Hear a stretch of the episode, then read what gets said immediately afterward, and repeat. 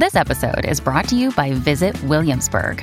In Williamsburg, Virginia, there's never too much of a good thing. Whether you're a foodie, a golfer, a history buff, a shopaholic, an outdoor enthusiast, or a thrill seeker, you'll find what you came for here and more. So ask yourself, what is it you want? Discover Williamsburg and plan your trip at visitwilliamsburg.com. Well, howdy there, Internet people. It's Bo again. So, tonight we're going to go down the rabbit hole into the wonderful world of journalism. In the process, you are going to get a complete timeline of the Biden Ukraine event. Um, so, some of you are going to get to see me like you have never seen me before. I've made videos like this in the past. They have normally stayed within the journalist community. Um, been accused of pushing other journalists under the bus when I make these videos. Some of you need to step back from the curb. Okay, I need to start off by saying I don't think that Biden is the strongest choice for the Democratic Party. That's what's called a disclosure notice. If you are attempting to pass something off as objective, and you have a bias, you should disclose it to your readers or your viewers. That is Journalism 101. What is also Journalism 101 is uh, what's in your deck. For those that have forgotten, that's that first paragraph, that first little short thing. Answer some questions who, what, when, where, and why, right? Your headline often takes care of the who and the what. Bo lost it that would be a good one for this. The dateline will take care of the when sometimes, but if you're doing investigative journalism, you need to be more clear because you're talking about stuff in the past. That's why you often have articles that start off with something like late Thursday night, Bo lost it releasing a video on the internet because he feels that journalists have abandoned long standing practices. One sentence who, what, when, where, and why. So, with the Biden Ukraine thing, let's just jump straight in to when. Let's go there. Most people know the where, Ukraine, and the who, and the what, kind of, maybe. Let's go to the when. Because once you lay this out, and if you were going to write an article about this, the timeline's really important. You'll learn some things when you lay out the timeline. When did the investigation into this energy company start? 2012. 2012. When did Biden's son get his do nothing job with the board of directors of this energy company? April of 2014.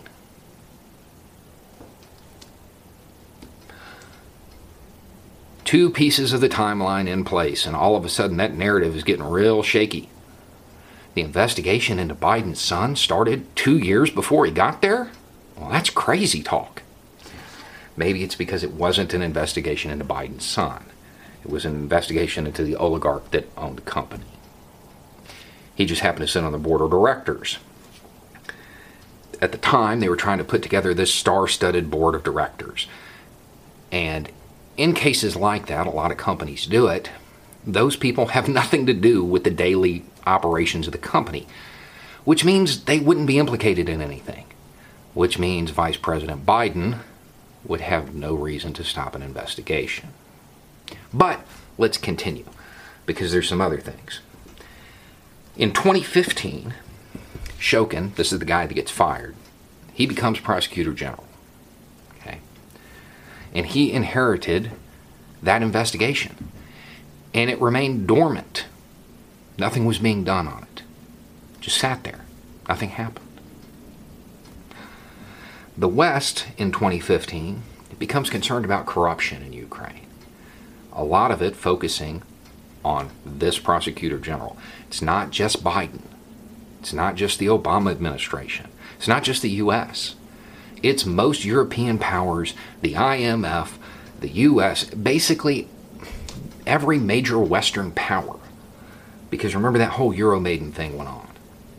We're trying to cement ties. Context, something you should include for your readers. So all of that's going on, and they're worried about corruption. And this prosecutor is enabling corruption. It's the way the West sees it. So they want him gone. Everybody's making appeals to get rid of him. Biden, in December of 2015, shows up and he becomes the hammer. Okay? And he's the one that finally gets him gone. Now, there's that footage, that clip of him. That's locker room talk. That's not actually how it went down. But you know what? Let's say that it is. Okay? Let's just roll with it. He said it, he can own it. The reality that goes along with his gunboat diplomacy is that it was a bipartisan effort within the United States to get rid of this guy, to deal with the corruption in Ukraine. Don't believe me? Google something called the Senate Ukraine Caucus. You're going to find a whole bunch of Republican senators who signed off on this. He was a tool of foreign policy at this point. That's what happened. Now, March 2016, that general prosecutor, he gets canned. He's gone. A new prosecutor is appointed. Do you know what he does with that dormant investigation? That thing that nothing had been happening on? He reopens it. Biden switching prosecutors reopened the investigation into the company that his son was sitting on the board of directors of. This narrative doesn't make a whole lot of sense, guys. That seems a little odd. Seems a little odd. And given the dismissed prosecutor's propensity for corruption, would have made a whole lot more sense if Biden just wanted to pay him off, right? Rather than get rid of him and risk getting a new one who might reopen the investigation. It's almost like Biden, Vice President Biden, understood that as a member of a board of directors of this type, there's no way you'd be implicated. And guess what the new prosecutor found out? Nothing on Hunter Biden. Nothing. These are the established facts. This is the established story. These are the facts as we know it. Does that mean that's where the story has to end and it always has to be this? No, of course not. You know, the first tagline at the fifth column was We write the first draft of history because it's expected to change as more evidence comes out. But if you want to tackle an established narrative of this sort after this long, do you know what you need? Evidence, physical evidence, call logs, emails, something.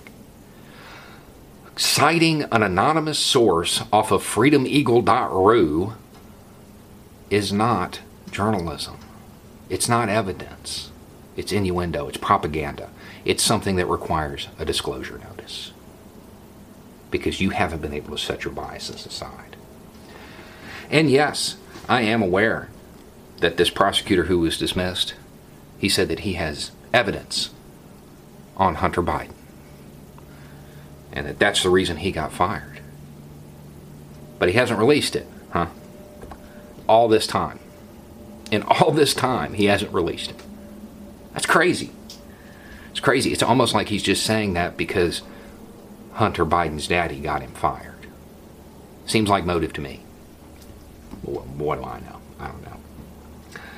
There's a whole lot of people right now going, well, why hasn't the news talked about this? If this is true, well, the news did talk about it. Where do you think the footage of Biden came from?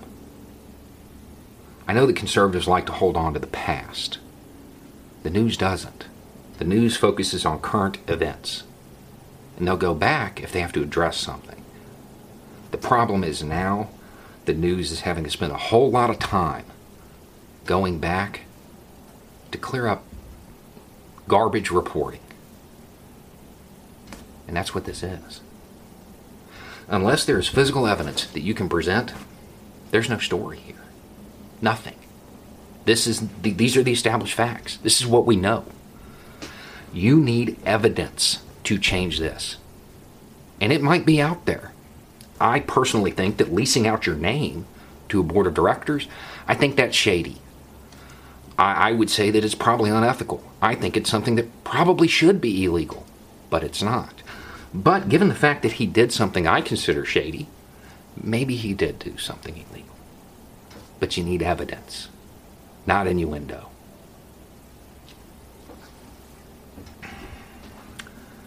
Anyway, so there's a timeline, and there's a little crash course in how journalism is supposed to work.